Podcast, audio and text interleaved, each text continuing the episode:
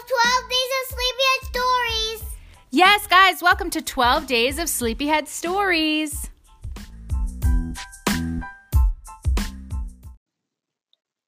Have you ever heard of the Nutcracker?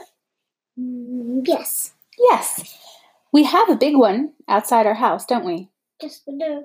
And we have some small ones that we've collected, right? For Christmas time. Well, this is the story called The Nutcracker. And it is illustrated by Valeria Docampo. And it's based on the New York City Ballet produ- production of George Balanchine's The Nutcracker. But why is she holding in a cracker while she doing ballet? Well, The Nutcracker is actually a very famous ballet that's been around for many, many years, older than me, older than you, and it comes out around Christmas time. And they've taken that and made it into a story. And when I say it's a ballet, it's a dance that you go to and you see in a theater. Maybe I'll take you. They made they made a movie about that. There is a movie, yes. There's a lot of oh, movies. remember a movie and a story and A ballet. and there's a ballet. Yeah, it's very popular for for Christmas time. Okay? And and they collect them, and some people have them out on as as as decorations for Christmas.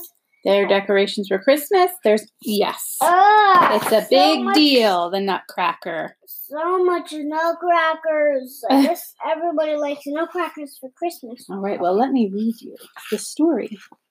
This is a bit of a long one, guys. So just warning you now, if you don't have the time, you might want to make some time later on. Okay. It was Christmas Eve at the Stahlbaum's house, and like children everywhere, Marie and Fritz were so excited that they could feel their toes tingle. Their parents were decorating the Christmas tree before the big holiday party, and Marie and Fritz were not allowed into the great room until it was done. They jostled each other to sneak a peek at the glittering tree through the keyhole. At last, the guests arrived, and the doors were thrown open. Let the party begin! Everyone cried as they joyfully filled the festive room. Big party, huh? The children danced and played, and everyone was merry until the lights flickered and the room grew dark. A mysterious man with a young boy entered from the shadows. The man was dressed all in black, with a huge fluttering cape. The children scurried to hide behind their parents, just as he paused and flung back his cape over his shoulder. Ah, there was nothing to fear. It was just Herr Drosselmeyer, Marie's beloved godfather. Marie flew into his arms for a hug and shyly met his young nephew.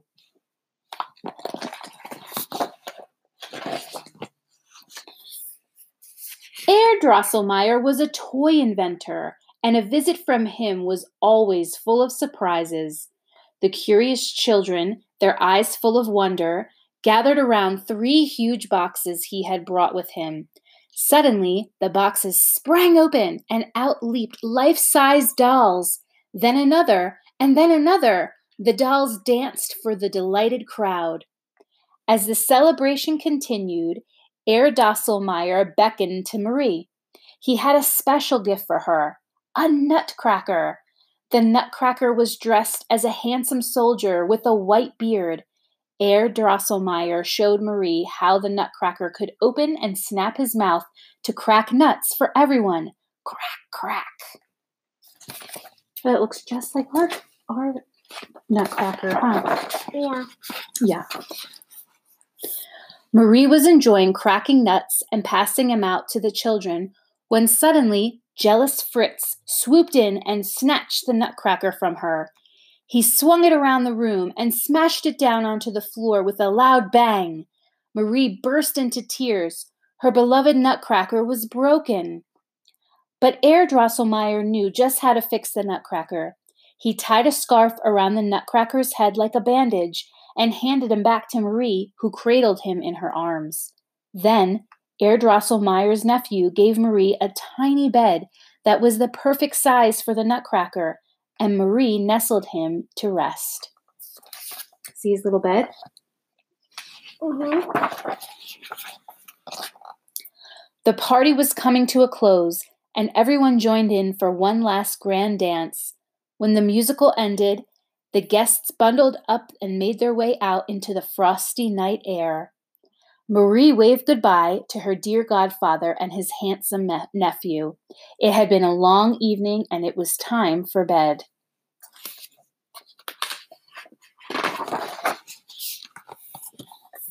Ooh.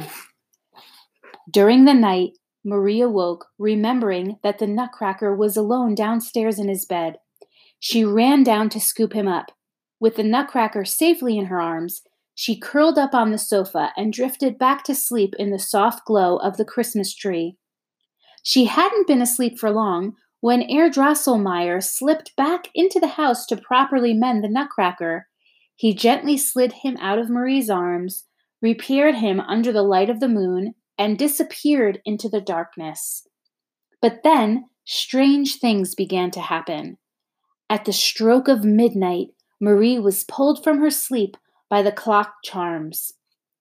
She rubbed her eyes in surprise. Great big mice appeared from the shadows and began to scurry around the room. See the mice?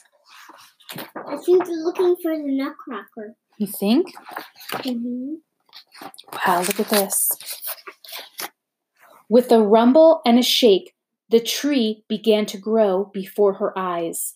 The lights were flashing brightly as it rose higher and higher. Marie had never seen anything so big. She's as, she's the same size now as the Nutcracker. You see? But why is he alive now? Let's see. Let's read. Oh no. There we go. Sorry.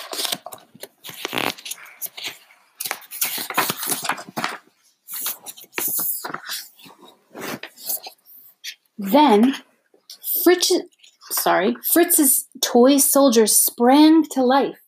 They marched in battle to battle the mice. The mice were led by the fierce and terrible Mouse King, who wore a shiny crown on his head. Then the Nutcracker himself came to life, growing until he was the size of Marie. His bed, now huge, spun around and around. The Nutcracker leaped out of bed and to lead the battle against the mice. The Mouse King towered over the Nutcracker, taunting him, when a quick thinking Marie threw her slipper and it landed on the king's head. He turned to look away, and the Nutcracker toppled him over. The Nutcracker triumphantly claimed the Mouse King's crown in victory.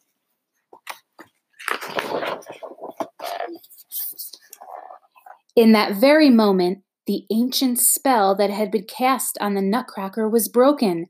He transformed into a handsome prince who looked very much like Herr Drosselmeyer's nephew. The prince gallantly placed the crown on top of Marie's head and led by the hand into the starry night, beyond her house, and deep into the forest toward the Christmas star. Snow began to fall, and the glistening flakes began to dance.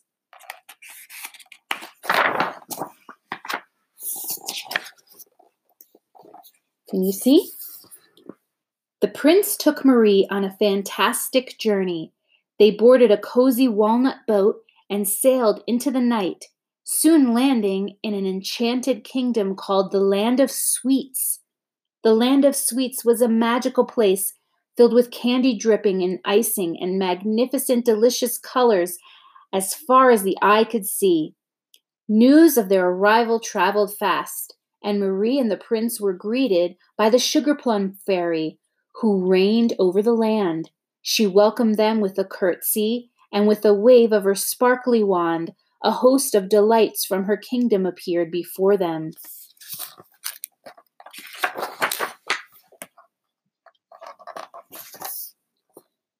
The prince told the story of their great battle with the Mouse King. Oh, you are both very brave, the Sugar Plum Fairy said. Then she invited them to celebrate by settling in two magnificent candy thrones with big bowls of chocolate, cake, and ice cream set before them.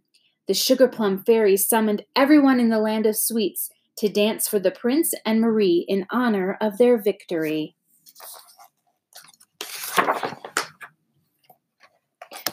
First, there was a delightful dance of spicy Spanish hot chocolate, heralded by the call of trumpets and snapping fingers. Next came the mysterious Arabian coffee dance that ended with the tinkling of tiny cymbals giving way to the explosive leaps and turns of Chinese tea.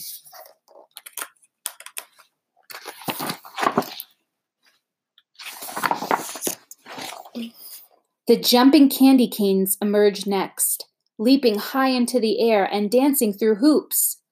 What could come after candy canes? Marzipan shepherdesses stepped out, tiptoeing delectedly while playing their flutes.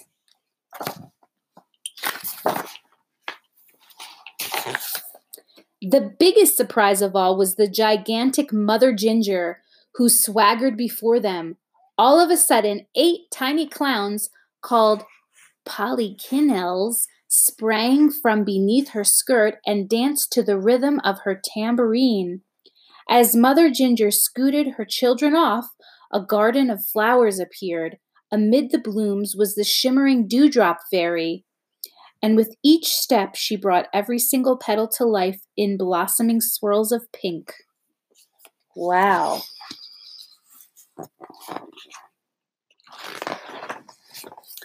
Finally, the regal sugar plum fairy returned with her noble cavalier. They floated gracefully about, and then she spun faster and faster before leaping into his arms. It was all so deliciously marvelous. With another wave of her wand, the Sugar Plum Fairy summoned her whole kingdom for a joyous farewell celebration.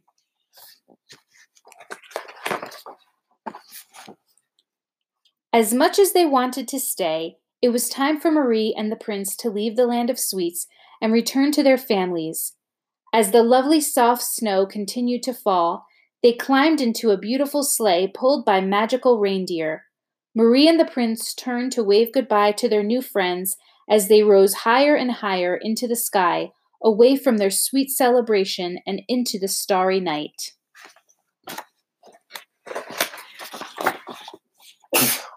Ooh, bless you.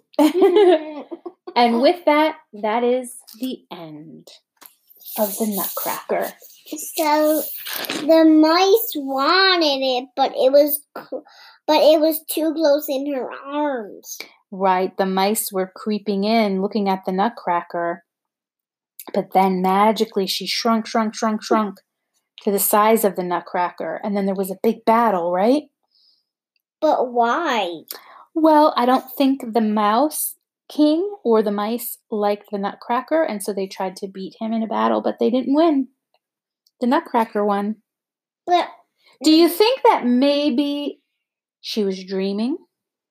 Yes. Do you think that maybe when she lay down on that couch and hugged him in his arms, she fell asleep and maybe she dreamt all these nice things like sugar plum fairies and and dancing, you know, candies?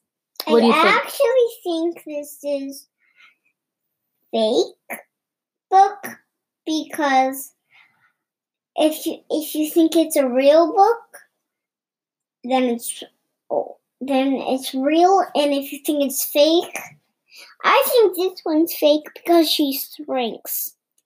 Because she shrinks. Have you ever shrunk that small, as small as one of your toys? No.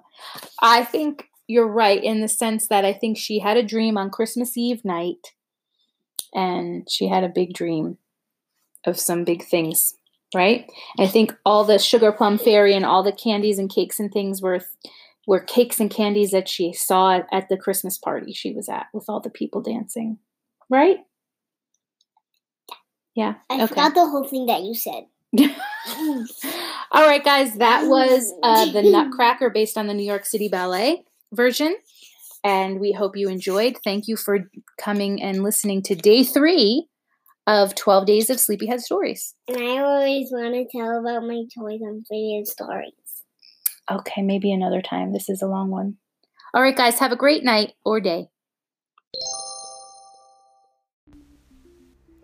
Hi, guys. Thank you for listening to this episode of Sleepyhead Stories.